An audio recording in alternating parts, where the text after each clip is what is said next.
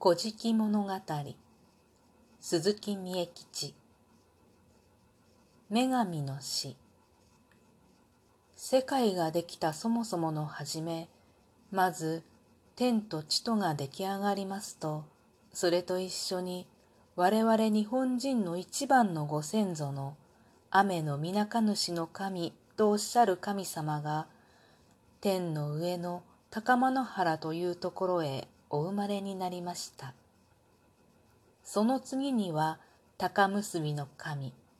神結びの神のお二方がお生まれになりました。その時には天も地もまだしっかり固まりきらないで、両方ともただ油を浮かしたようにとろとろになって、クラゲのようにふわりふわりと浮かんでおりました。その中へちょうど足の目が生え出るように二人の神様がお生まれになりました。それからまたお二人、その次には尾神女神とお二人ずつ、八人の神様が次々にお生まれになった後に、イザナギの神とイザナミの神とおっしゃる尾神女神がお生まれになりました。雨のみなか主の神は、このお二方の神様をお召しになって、あのふわふわしている地を固めて、日本の国を作り上げよ。とおっしゃって、立派な矛を一振りお授けになりました。それでお二人は早速雨の浮き橋という雲の中に浮かんでいる橋の上へお出ましになって、いただいた矛でもって、下のトロトロしているところをかき回して、さっとお引き上げになりますと、その矛の刃先についた塩水がポタポタと下へ落ちて、それが固まって一つの小さな島になりました。お二人はその島へ降りていらしてて、そこへ御殿を建ててお住まいになりました。そして、まず一番先に淡路島をおこしらえになり、それから伊予、さぬき、阿波、土佐と続いた四国の島と、その次には沖ノ島、それからその自分つくしといった今の九州と壱岐対馬佐渡の三つの島をお作りになりましたそして一番しまいにトカゲの形をした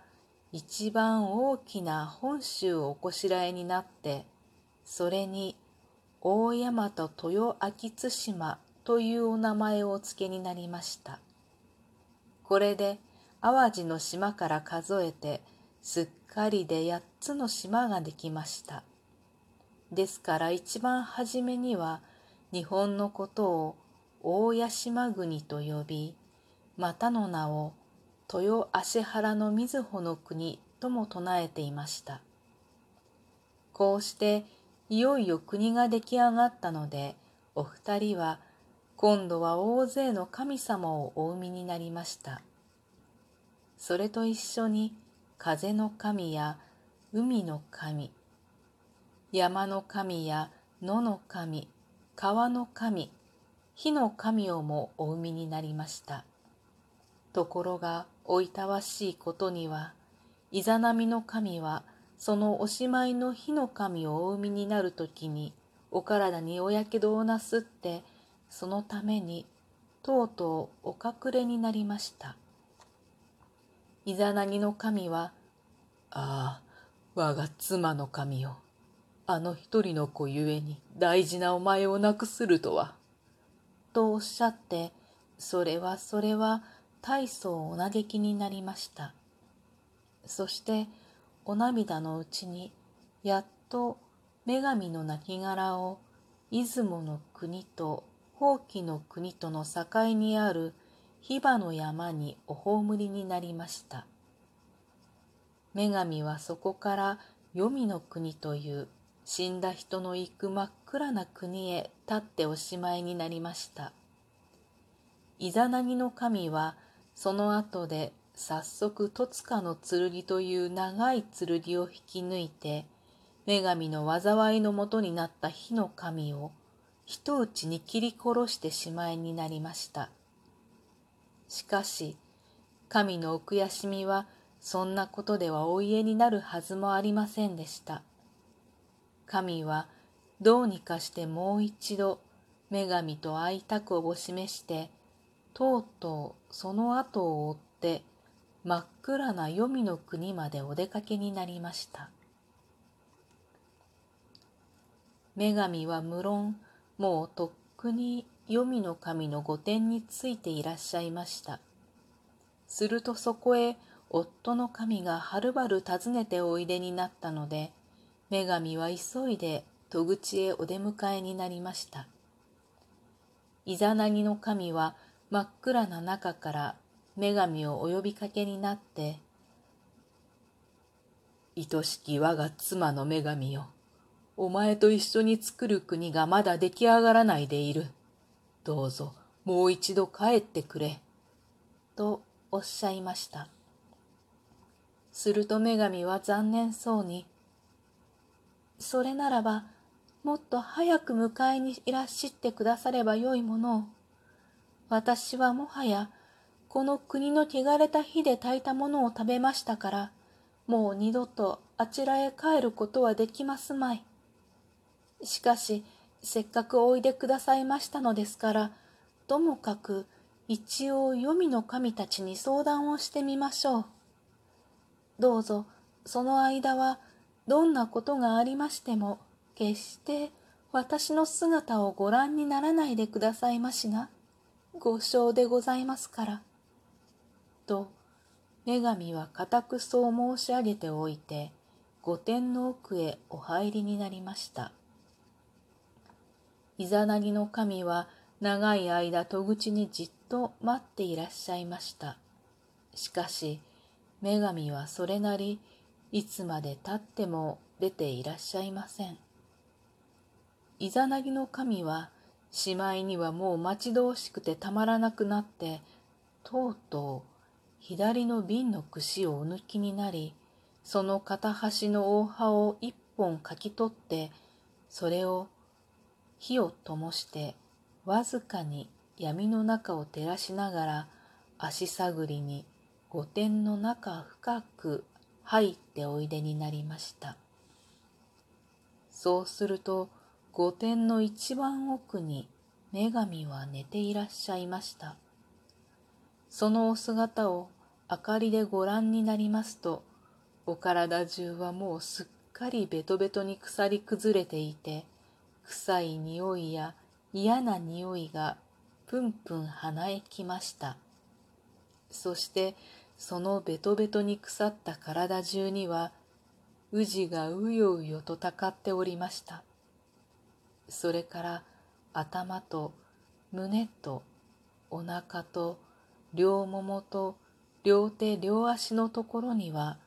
その汚れから生まれた雷神が一人ずつ、すべてで八人で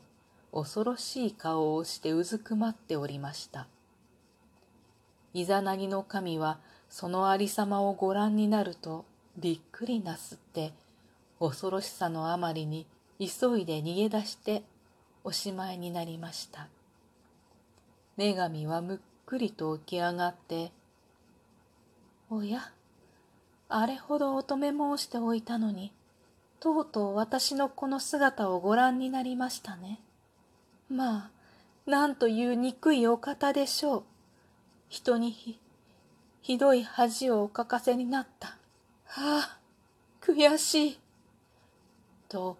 それはそれはひどくお怒りになって、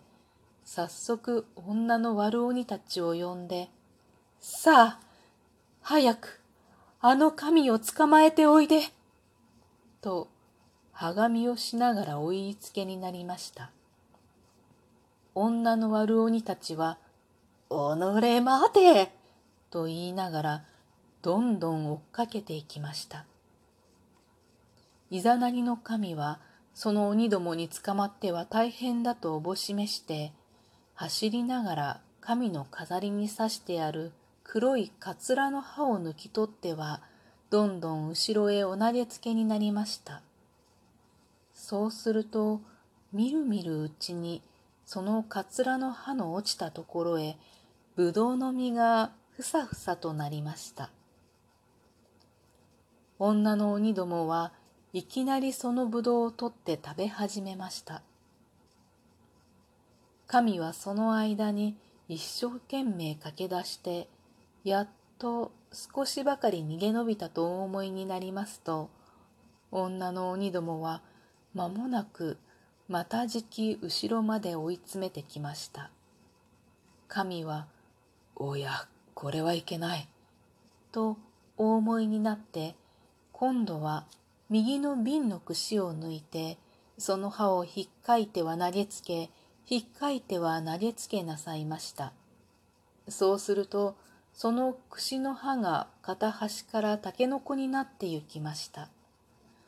女の鬼たちはそのタケノコを見ると、また早速引き抜いて、もぐもぐ食べ出しました。イザナギの神はその隙を狙って、今度こそはだいぶ向こうまでお逃げになりました。